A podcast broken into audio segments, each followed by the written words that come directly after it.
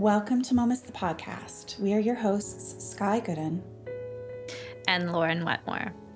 I'm super excited to talk to you about Leuli Eshraghi today. Yeah, this has been a few months in the making, and we have just been like riding on a river of the most beautiful communications from them. So I'm excited to hear about the conversation that you two held. Yes, Leuli is a great email writer. Yes, they're just yeah, they're blanketed with intimacy. It's it's very special. it's, it's a tiny bit stressful. so who is this person? So Leuli is an artist, curator, and writer based in Mparntwe, aka Alice Springs, in Aranda Territory in Central Australia. And I don't usually do this, but I think that um, a really well written bio line is so unusual that I really want to celebrate this one. Mm-hmm. So on Leuli's website, it says, IA intervenes in display territories to center indigenous kin constellations, sensual and spoken languages, and ceremonial political practices. It's mm. just perfect. Mm. So which oh, sorry, I've, I've just fell into the stars. So which text of want to pick that one up, just let me lie down. So which text of Leuli's did you discuss? So the text we discussed is tagatavāsā from issue 136 of C Magazine, which was guest edited by Peter Morin and Tania Willard for Bush Gallery. And they themselves are a decolonial and non institutional initiative rooted in Indigenous knowledge and production. Uh, mainly creating dialogue, practice, and engagement around how existing structures of the art world can be transformed by Indigenous knowledge. Yeah, Bush Gallery has an amazing reputation, just to say, and chooses projects, I think, sparingly and with like tremendous intention. Was it through C Magazine that you discovered this text then? Yeah, so I was reading this issue and I got to the exhibition review section, and you see this picture of the most beautiful grandmother sitting, working away in her studio, and it just the kind of joy on her face really struck me. And from there, reading the article uh, that Leuli wrote about Leuli's grandmother and about her artistic practice um, was just very affecting. And mm-hmm. it was important to me to talk to Leuli again about about this text. And it actually turned out that um, Leuli's grandmother has passed away since this piece was published. Mm-hmm. And it's particularly heart wrenching um, as there's a line at the end of the piece in Samoan which translates as, I love you, mother. You will not be forgotten. We will not forget our country. Mm. The text is very much a tribute to this woman's practice. Um, mm. But it's also really interesting that it exists in this section of the of the publication that is about exhibition reviews. Yeah. Yeah, spend any time in the review section as, you know, designated by so many publications and it can be very dry marching, but it's a review that reaches out to you from that what can be moribund section of any given magazine. It's one that asks for your presence by by insisting on its own and at the same time as being you know provocative in that i think invitation to intimacy it's also really daring to write art criticism about your own grandmother's work. Yeah for real. Takes a pretty pretty brave person to engage with your grandmother on that level. We talk about that impossibility of being critical of your grandmother mm-hmm. but also kind of larger discussions of the pleasures and also difficulties of centering personal histories and non-canonical practices in this kind of uh, yeah in this kind of publication in this kind of section of a publication but mm-hmm. also in the art world and art writing in general and to speak about what you were saying about the text kind of requiring something of you or coming at you with a requirement. Um, there's also this element of it being written both in English and Samoan. Mm-hmm. I mean, again, this doesn't seem to be something we've brought a lot of invention to in the art publishing world, how to. Um, allow for multiple languages to sort of swim through a text without requiring of the writer code switching uh, or mm-hmm um, another kind of jamming. Yeah, absolutely. And Leuli speaks eloquently and passionately about that exact issue and has even developed new words within the Samoan language for things like curator to sort of build an understanding of these roles from an indigenous perspective and using language to build that perspective and to bring it into a, a, sort of larger lexicon. So, yeah, I think it's an incredibly important piece to start that conversation from. Mm-hmm. And Leuli is. Uh, you know, very versed in this conversation mm-hmm. um, and brings a lot of intelligence to it. Mm-hmm. I, I, should mention, by the way, that uh, maybe as another preparatory note you, you, typically after i've interviewed someone i'm emailing you and our editor with apologies about the stream of sound breaking laughter you're about to have to endure as we edit but in this particular instance you you reached out and you said that both you and leuli had some of the strangest most joyful laughs throughout the episode yes. and you were girding us for it Leuli has this incredibly um, kind of soft mm. voice and then breaks into the most delightful laughter.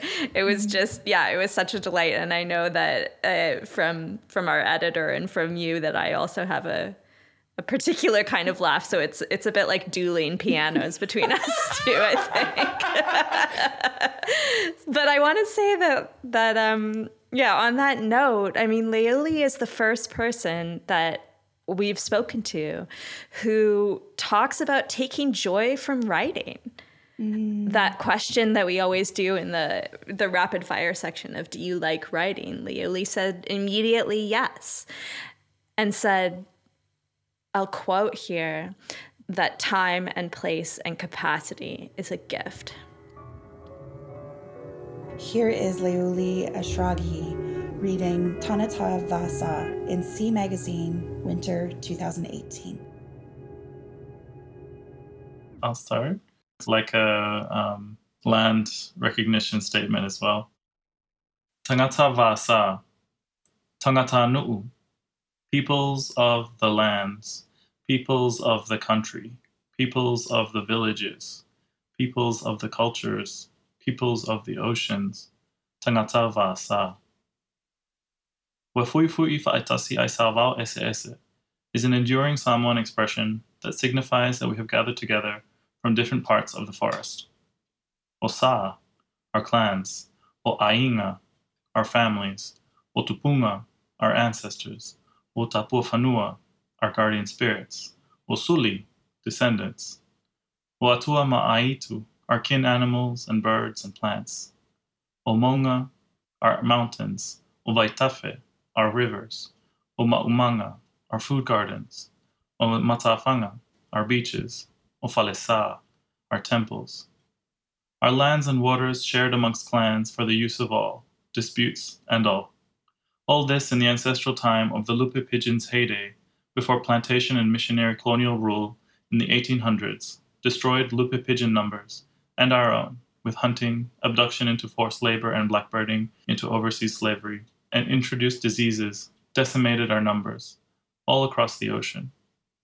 Before we moved offshore in vast numbers, before our coral and fish boiled in high temperature waters, before nuclear testing and overfishing poisoned our primary ancestor, Vasa Laulau, sacred, far reaching, undulating relational space. Who cares for us yet? Before the body, sex, spirit shaming of the missionaries and Eurocentric knowledge systems imported into our language, culture, and outlook were unleashed to destroy us one by one, long after the original violators from Europe had passed on to the spirit world.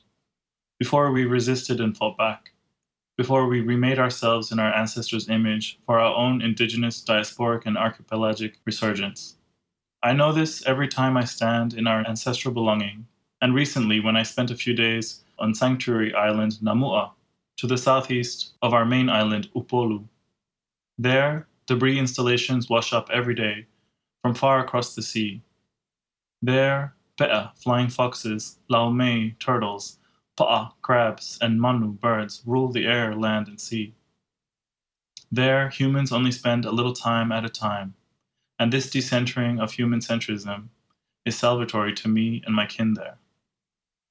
The smell of the sea on the breeze, the humidity and rain, gliding of leaves in the forest, nearing creatures of the sky, remind us that this is not only our home, that earth centered ways of knowing are active yet.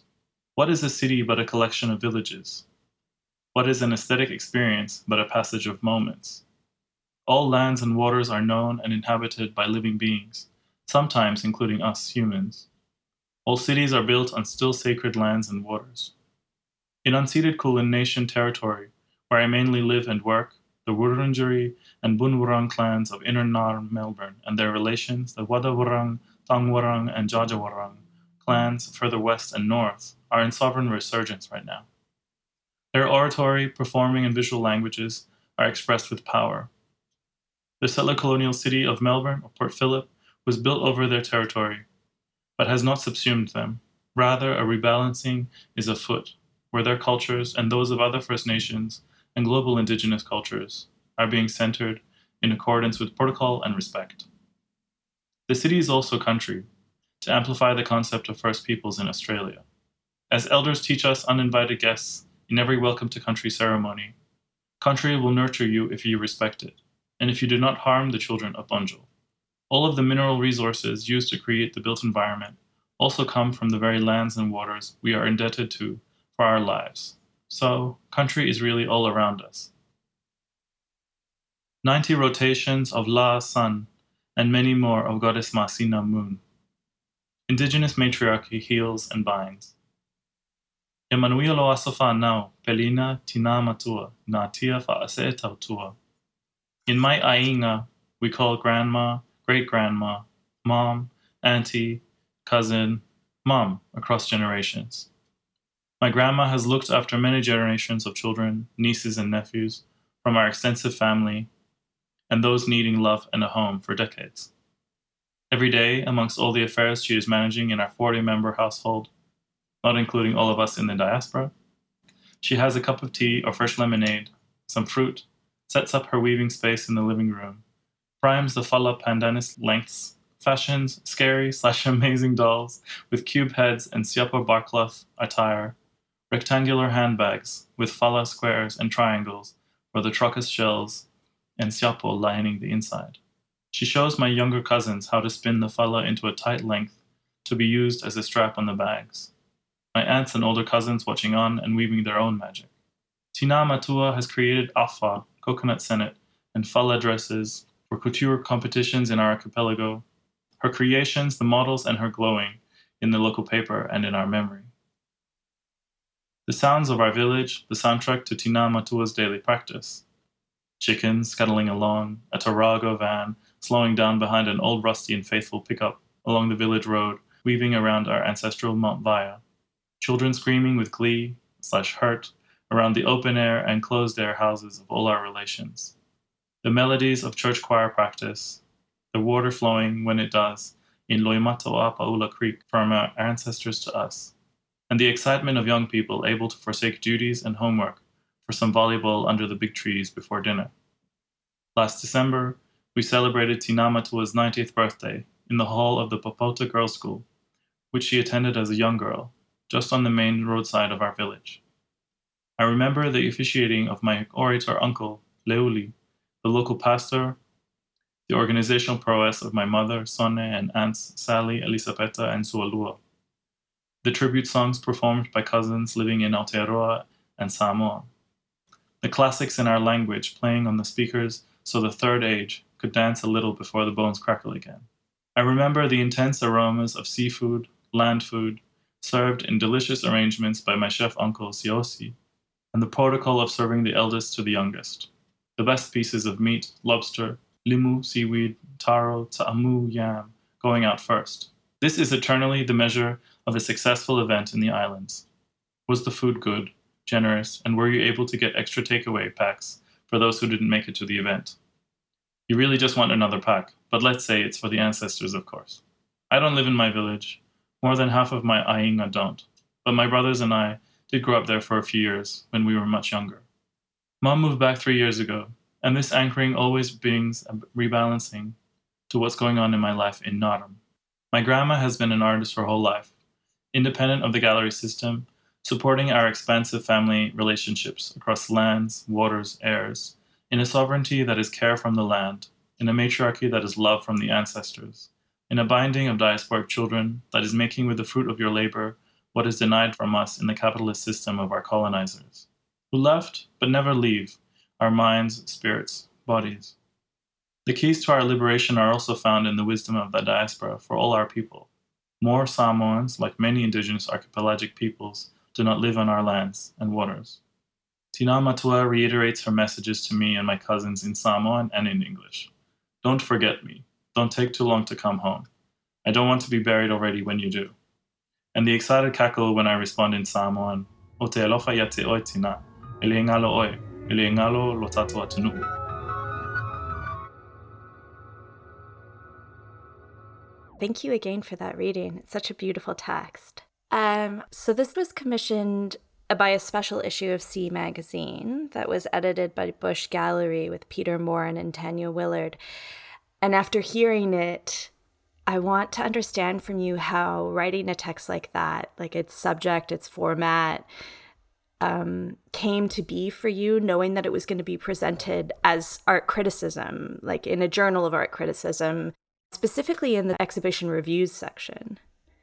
Yeah, thank you. Um, so the invitation from Peter and Tania was to think about reviews of happenings, um, you know, community events and expressions of culture that don't normally make it into the review section of an art criticism uh, publication, and particularly to think about um, the voices or the the practitioners who don't make it into um, those kinds of uh, publications, these kinds of publications. And so I wanted to, I had recently come back from a trip to, uh, so it was very fresh in my mind when I wrote this, I think. Um, and I had had a conversation with Yuki Kihara on, the, on this most recent trip at the time, um, who's representing Aotearoa New Zealand at the next uh, Venice Biennale. And she was like, "Oh, you should curate an exhibition of your grandma's work." Uh, you know, she's been involved in all of these different um, couture kind of uh, competitions in the islands, and you know, some of her work has been around, but she hasn't, you know, exhibited in the exhibition, you know, in kind of in a more uh, regular gallery exhibition format. And I kind of wondered whether I really didn't think that it was something that she'd even want, um, and that, and I was thinking as well about how like do all of these artists who don't work within the um, formal gallery system is their work is their work not valued or valuable because it's not legible to us in the same ways as say somebody who's art school uh, who's an art school graduate? So that was really um, important to me. And i think also she's uh, she was 90 at the time and she lived another three years and so I was just thinking as well that the impossibility of a task of summarizing or synthesizing somebody's practice over many decades, including prior to when you're born, in a culture of orality where very few like photographic or physical remnants from previous exhibitions and events and major works, for example, would would be existing. Um, yeah, so I, I thought about it as well in uh, how partially also the impossibility of um, writing something critical about somebody as close as your grandmother, um, thinking about how what she does and what sorry what she did was many other things besides kind of a gallery work. And i guess what i mean by that is that all of the things that i'm describing in the text uh, are really important to samoans and other indigenous peoples of the great ocean like service to your community and family and land and ancestors, and then also that um, these things kind of exist in parallel and in conversation with the contemporary art world that kind of central interest in translation also comes out in what you're saying about whether your grandmother would even be interested in being presented in this contemporary art environment and how it works for you to present her in this environment. And I wonder how legibility functions for you in terms of translation. Like, I was really interested in reading the text in the words that you provide English translations for and the words that you don't. Like the one that you do seem to provide a translation for is Vasalaulau. Yeah. Which is sacred, far reaching, undulating relational space. How does a translation like that come about? So, Vasalaulau is a term that I found in older records um, that is the same meaning as Vasaloloa, which is what most people use. Um, and Va is the sacred relational space between objects, between people, everything that is considered animate, which is everything in the Samoan worldview. And then Sa is sacred, or the descendants of a place or uh, an ancestor. So it's like the it, it's com- uh, kind of combining these two really um, important concepts as well as the movement in Lao Lao or Lolo, where it's like um, like the waves undulating. Um, so the kind of undulation on the undulation in this translation is uh, my more poetic edition. But uh, a lot of words that are in Samoan that exist in other languages, such as Moana or um, uh, yeah, primarily around the, such a term where it's like it's used in Hawaiian, it's used in Maori, it's used in Tahitian and other uh, languages, but a lot of Samoans would kind of preference a term like vasaloloa or vasalaula. So it's interesting to me that um, kind of specificity or uh, the semantic shift over time, where particular terms have been preferenced, and I'm sure that that a big uh, influence on that has been the church translations of the Bible into Samoan and the kinds of terms that they chose in the 1800s when you are using your language in a field like the art world that's dominated by English or at least a sort of Eurocentric language and knowledge system, and not just English, but sort of art language. Like there's a really interesting point in the text when you describe flotsam washing up on the beach as a debris installation. Yeah. um, and I'm wondering how how does using your language within a within an English or an art field environment, how does that uh, kind of reflect back and affect how you use your language outside of it? I think um, this is a great question. And um, part of my PhD research was to create a lexicon um, expanding the, the meaning of existing terms in Samoan. And these were kind of like um, for installation, for curator, for artist, for exhibition, exhibition history that's within a Western linear sense of time, not a, cyclical Samoan sense of time. Um, so there are a lot of these terms that I workshopped, and others, you know, that earlier kind of drafts of these these kinds of terms that were discarded. Um, and most of these terms um, came into being as an artwork, a language poster um, last year. Um, uh, Puna'oa Upu, which means like the the wellspring of of words or utterances. And so that's kind of uh, I really took the prompt by um, Yamatji curator Stephen Gilchrist in his uh, 2013 or 14 essay indigenizing curatorial practice, which kind of really spearheaded uh, or kind of pushed me to um, apply to do a PhD and then to go down that path. Um, where in this essay, he really asks uh, folks to consider how our languages can be uh, deployed in the description, in the interpretation of our work. And so, mm-hmm. particularly as Samoans are a majority diasporic people, um, you know, upwards of 200,000 in the US and a few thousand in uh, Canada, and upwards of 200,000 in uh, New Zealand, and I think around 100,000 in Australia as well as 100, uh, sorry, 250,000 across both sides of American Samoa and the independent state of Samoa. So we're quite like spread out and multiple generations um, who kind of orbit the, the ancestral archipelago, but also others who have grown up in San Diego or Auckland or Sydney.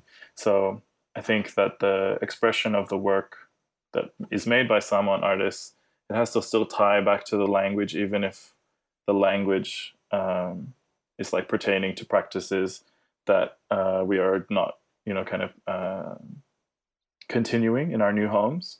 So thinking particularly around all the language uh, to do with the Lupe pigeon. Um, and so a lot of the proverbs and this like really beautiful conceptual um, language uh, from the Lupe pigeon and the hunting for the pigeon and the celebration of the pigeon, which has been decimated. So then, what do we do with these expressions that we still have uh, and that are still used in oratory? But can we also uh, bring those into kind of analytical frameworks around art artworks. Um, yeah, I was guessing primarily across the whole um, exercise of using Samoan language within an English text. I was really tired of seeing um, just like celebrations of difference that don't really have much depth um, and that don't kind of seek to challenge primarily using um, uh, French theorists in English translation for the interpretation mm-hmm. of the world there's so many more uh, knowledge traditions from around the planet that we can access in our day and age. So yeah, just wanting to create a, uh, small contribution in this way. I was interested when you were speaking about an idea of um, cyclical time rather than linear time, and I think that what I observe in the text is um, with their use of the word before is is that maybe a way that you're trying to feed that kind of cyclical idea of time into the text for me it, it's sort of a strategy that seems to propel the text forward through a near history and through a present but it also gives primacy to maybe an ancestral time yeah and i think um, i'm also trying to connect to a near future you know the recent future mm-hmm. that's coming um, hmm. and I would say that a majority of Samoans and other indigenous peoples of the Great Ocean are ashamed of our pre colonial histories because that's how the churches and Western centric knowledge systems, education systems um, have uh, brought us to, you know, not value what our ancestors lived through and to refer to it as the dark times and then the coming of Christianity is the coming of the light. So it's like really thousands and thousands of years of culture is like so it's quite a like um, a dichotomy because people also celebrate culture and particular practices as well. Apparently, um, Toeolesulusulu, um, Damon Salesa, who's a, a, an amazing Samoan historian um, at University of Auckland, he has said that based on his research, within a Gregorian year, we went from living by the Samoan lunar calendar and a very different sense of time to Western time. So very you know very fast adaptation. So I'm quite like dubious of the the actual potential to not I wouldn't say like decolonize English, but to hmm. mess around with the temporality of English and um, some of the markers in Samoan phrases for an event passing are like two words, two sounds right at the end of a sentence, like watea is like something that you can put on the end of a sentence to say that it happened in the past. But wa can also be a present continuous, uh, like gerundive kind of um, moment or feeling or concept. So yeah, I would agree that, yeah, I'm trying to connect to an ancestral time, but also it's an impossible task when majority of Samoan art writing, uh, majority of Samoan literature, majority of Samoan intellectual life is happening in English. So I feel like there's always going to be a tension with connecting to a time where our ancestors lived primarily in their language, in our language. But it was they're not the same language, and of course, it's not saying that they were like super pure or whatever, and were tainted. Uh, definitely not the contagion mentality. Culture changes, and they were across the ocean. You know, it was a highway, so there were relationships between First Peoples all along the coasts of what's now the Americas, East Asia, Australia, um, and all the archipelagos in between. So I think you know there was always a kind of a multicultural encounter happening, and I wonder how you can kind of bring text to be haunted by the absence of that knowledge um, or by the kind of violence of the borders of today, including like Greenwich Mean Time. I guess it's something that I'm quite invested in because also the international date line splits the Samoan archipelago between yesterday and today. So one side, the American side, is yesterday, and you know, depending on when the calendar hits. But you know, it's like just like a Greenwich Mean Time. This like concept from Europe. They just put a line in the middle of the ocean, and then that has become hegemony but that's the middle of our ocean and that's the middle of our homelands.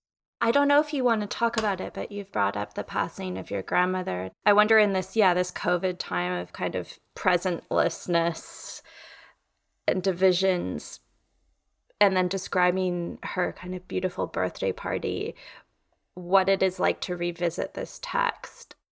This is the first time that I've read aloud this text since she passed. And I think like many people who would be listening to this, many people around the world, um, we've experienced loss, and especially the loss that is compounded by physical separation, distance, and uh, kind of the only connection being through technology. So like Zoom, you know, Zoom funerals and um, Facebook Live um, to funerals and weddings and things like that.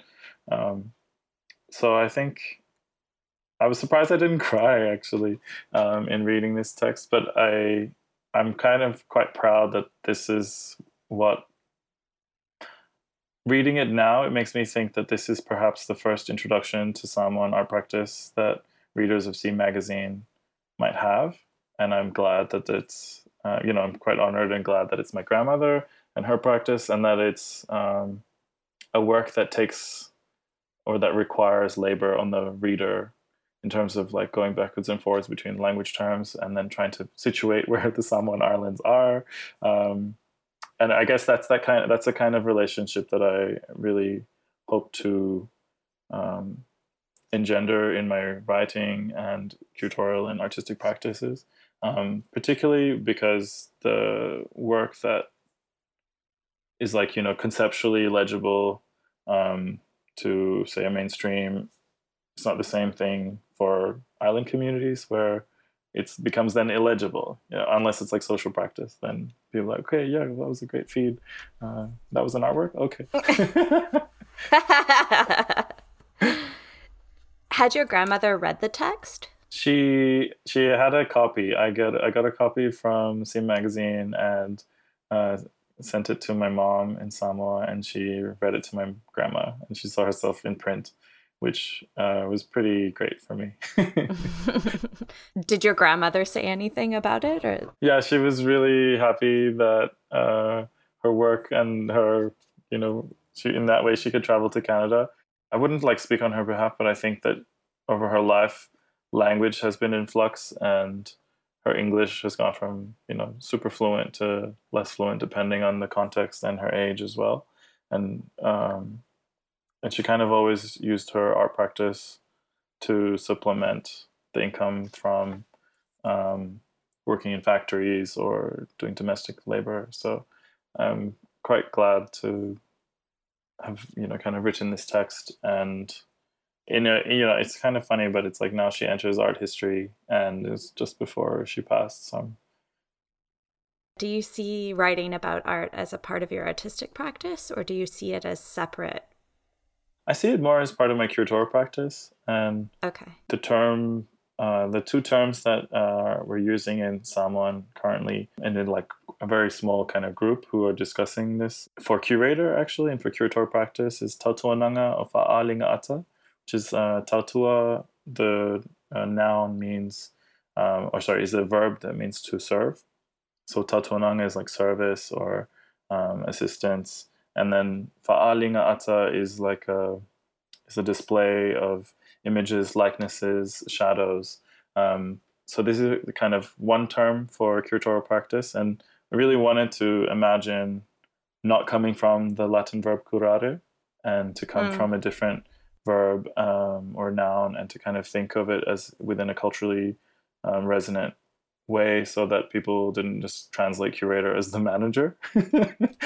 uh, which is a you know and because also leadership in Samoan culture context is very specific and you know having speaking rights um, is something that's earned within extended family um, structures. So I kind of wanted to show that this is an intercultural space um, with terms like that. And then the other term is uh, leo leo or or measina um, and this term by was coined by Leali'ifano Albert Refiti who's a spatial theorist an architect and art writer in Auckland.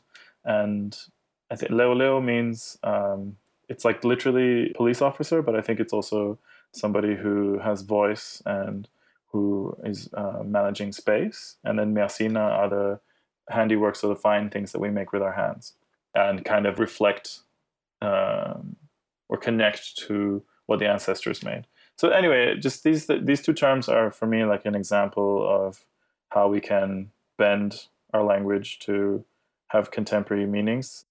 I'm interested in this idea of the base of the of the word being service or assistance because mm. I think as I was taught, you know, as we're taught a million times and however many curatorial texts in schools that to curate means to care for. Yeah. Yeah, and I think I, I really took that concept and you know I thought a lot about curare and also how you know the term curator or um, curation has become so ubiquitous and used by every other industry outside of our our sector, and that it kind of can mean nothing and can mean so many things, but that the most transformational experiences of my life have been due to really the kindness, generosity, and patience of many um, black, brown, white women curators and art historians who really made space for me and for others to kind of excel and you know sacrifice a lot across Australia and uh, Canada and uh, New Zealand, Hawaii as well in the different projects I've been part of. So yeah, I, I hope that those kinds of terms can enter, can be used more often. Um, and then we can kind of, I just, it, it's like basically I, th- I see writing as a service to the community. And when our art practices or our artists aren't as visible, then these texts have a particular role to play. Yeah. I think this idea of uh, earning speaking rights and and I'm combining that with this idea of a curator built into the word of a curator a job description as an idea of care, but you know I find that to very rarely be the case. Mm. Um, and maybe the way that you're situating or, or creating a new way of thinking about the term is that uh, it's aspirational. Definitely. I think uh, when you read position descriptions and you see, I mean, I think if any of us read care in there in this current moment, um, it would have to be, you know, qualified, nuanced, and have some accountability accountability measures uh, included. Uh, right. Uh, where we're you know it's it's also uh, I'm, I'm, definitely at the cynical um, period of my career. so, do you like writing? I like writing a lot, even though the dissertation writing process was so painful. I just can't st- seem to stop thinking about more the more books we need and and that joy and especially uh, my first PhD supervisor, primary supervisor Tara McDowell, she um, really emphasized to myself and the others in my in our cohort to think about writing for our PhD and for our curatorial texts, like to really kind of focus on the joy that we get from writing, um, and then, you know, obviously that uh, includes a whole lot of really great time management and other aspects that will mean that we have the joy of writing, uh, all the ingredients for the joy of writing, and also I, like I'm I'm kind of uh, embarking on a poetic practice. I'm doing a uh, poetic a poetry fellowship in a few months. I'm going to be working on my first collection, which actually kind of a lot of the poetry that I've written for live performance will be kind of migrating into into that collection.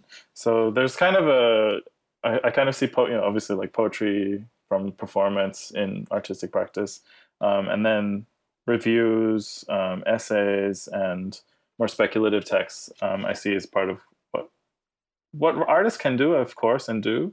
But that I think when you're a curator and you have to do so many other aspects for a project to come to fruition. You have a particular vantage point and uh, a lot to offer. I'm going to diverge from the rapid fire questions as I'm really interested in this idea of bringing um, work that you presented live and bringing it into a print form. How is that working? Is that a difficult process or is it is it happening smoothly? Um, I I have uh, kind of published some poetry from performances in uh, in uh, different kind of writing, uh, sorry, like in art publications and things. But um, to put a whole, yeah, I think it's. Uh, I'm really struggling with thinking about how the orality, how my voice or how other voices can be present in a text when I have no idea um, the cultural baggage of the reader and yes. the understanding or experience with multiple languages yeah, so I think that's going to be a good challenge for the writing process.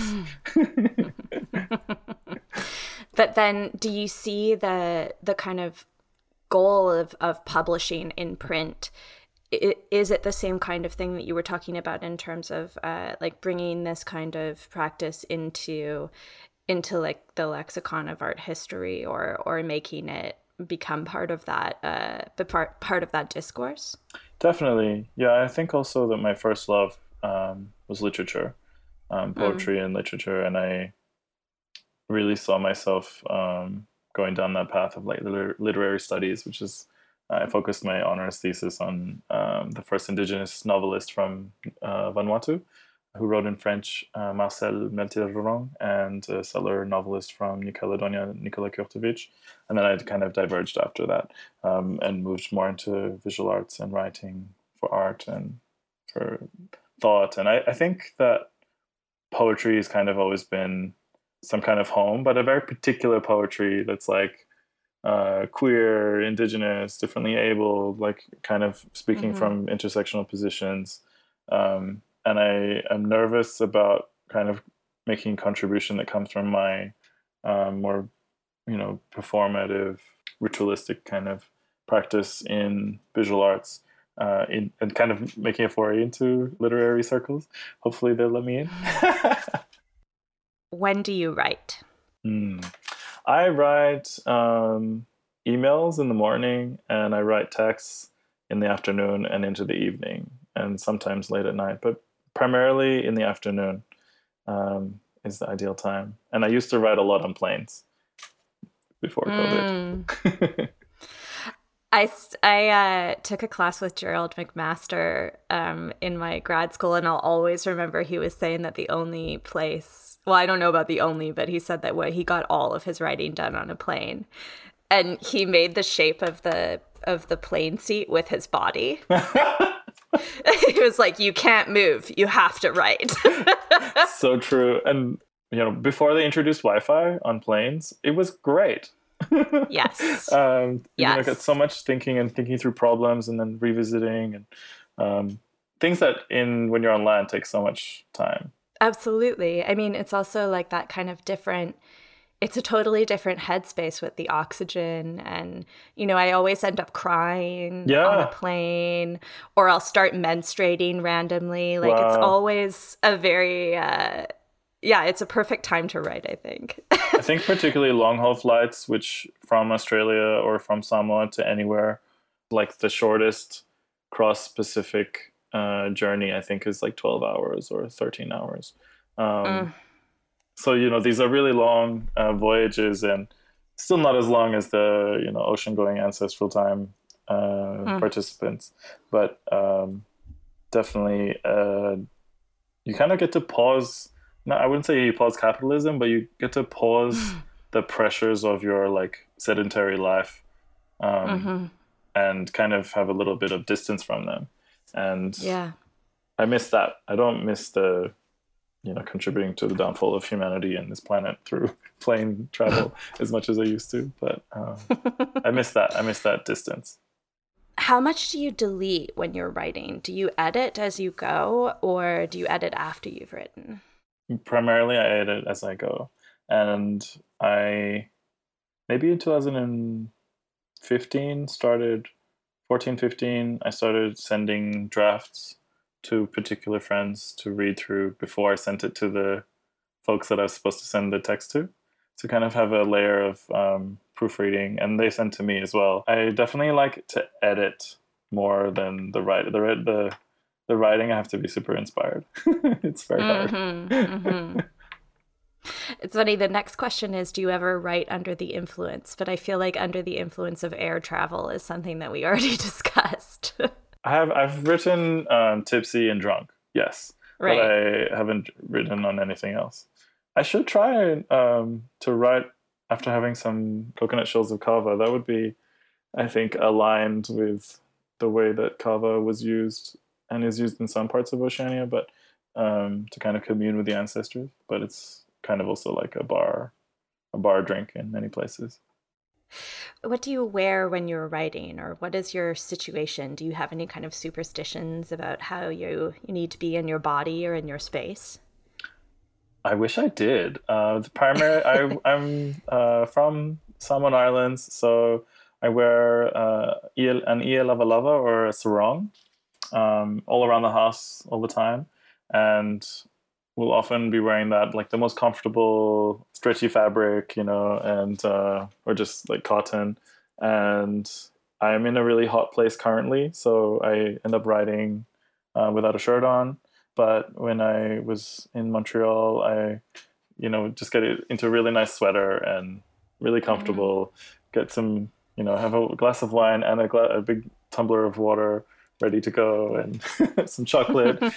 okay, we, we're in, we've got a session. Let's go. you have to seduce yourself. yeah, definitely. It. I was like, oh, and definitely the you know like get through so many words, and then you can have some ice cream. Totally, the, I'm parenting myself. yeah, I mean, I guess that's perfect to the next question, which is how do you begin? Um, how do you start a story? I think about um, the brief or the purpose um, for a very long time, and then I uh, read kind of adjacent related texts and some poetry. Poetry usually helps me to kind of get into um, the narrative mode that will be needed.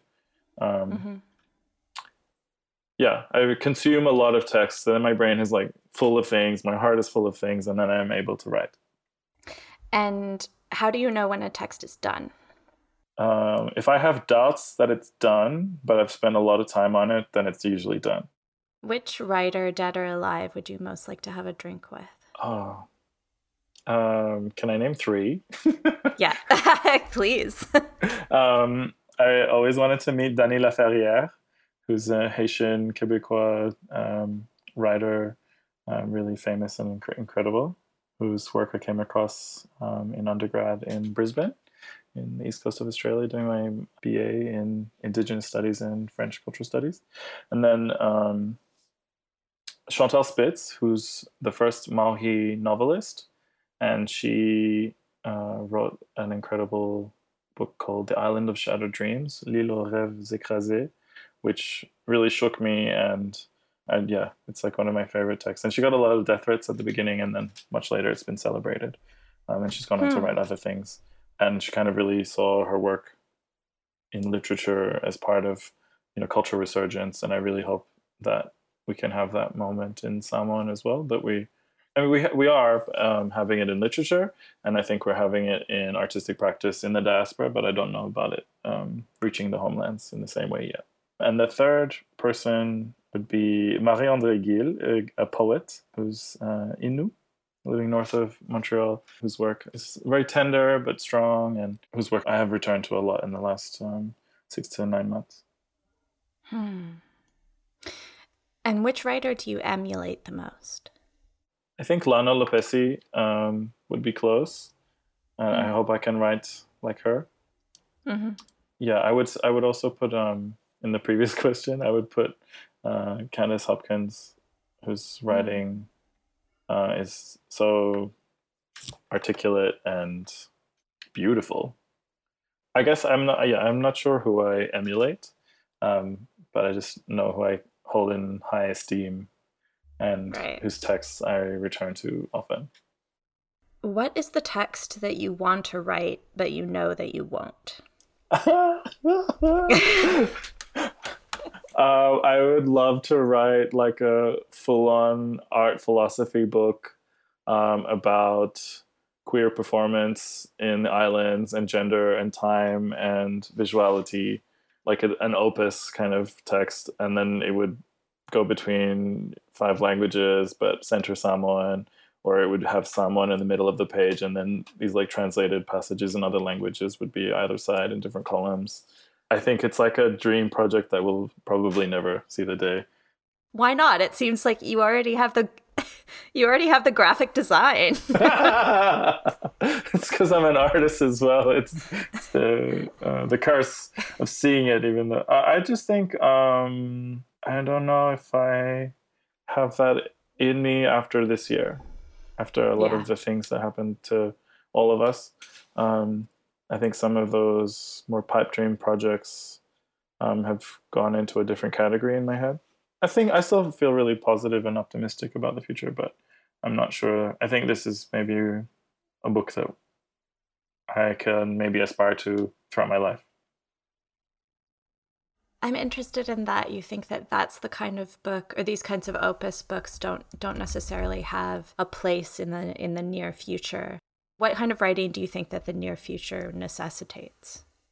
I think whilst I hold more academic, intellectual texts in high esteem, and I, you know, work and write in that way as well, I think we need more writing that's that draws on personal narrative and can speak across bounds of you know structural oppressions um, to kind of impart the urgency of different kinds of being and knowing in this world and in different worlds uh, within this planet, and that perhaps some of the more obfuscated registers of language in different languages as well as in English aren't the most useful for the next like three years. And whilst I, you know, I guess I'm also in, uh, I grew up in Australia as well, and it has a rampant anti-intellectual kind of phenomenon happening here, and um, I I'm not sure if that's like me or if that's how I'm conditioned because I grew up here. Hmm.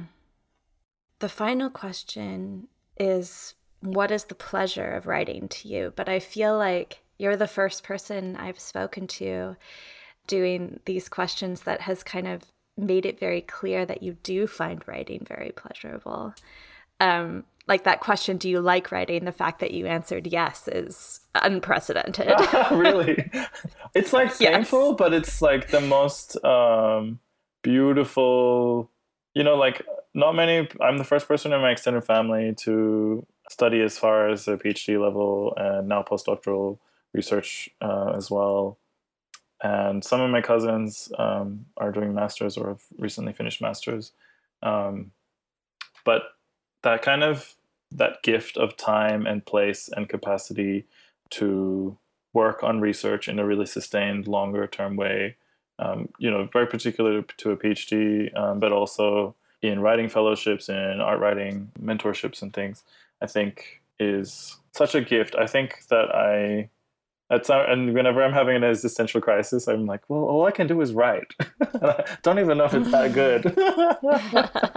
I would say that um, the the joy that I feel in writing, I don't find as much joy in like seeing it in print, although that is a really joyful moment. I think it's the creation, similar to Mm. artists, in, I think in a studio, when you finally just bring some of these juices together and then you have a thing.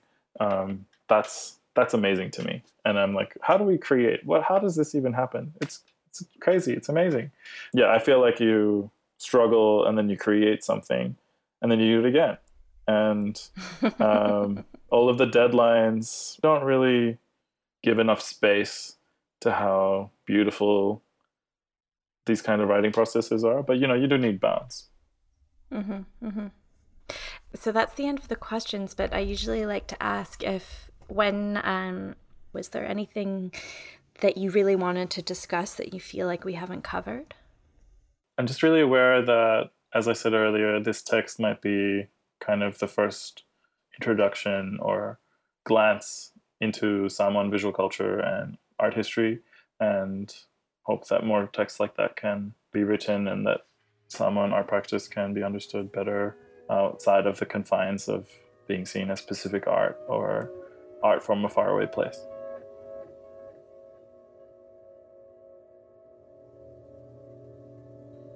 Momus the podcast is edited by Jacob Irish with assistant production from Mitra Shiram.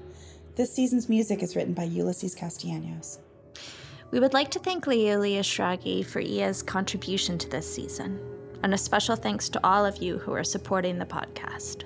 You can find us at patreon.com slash momusart.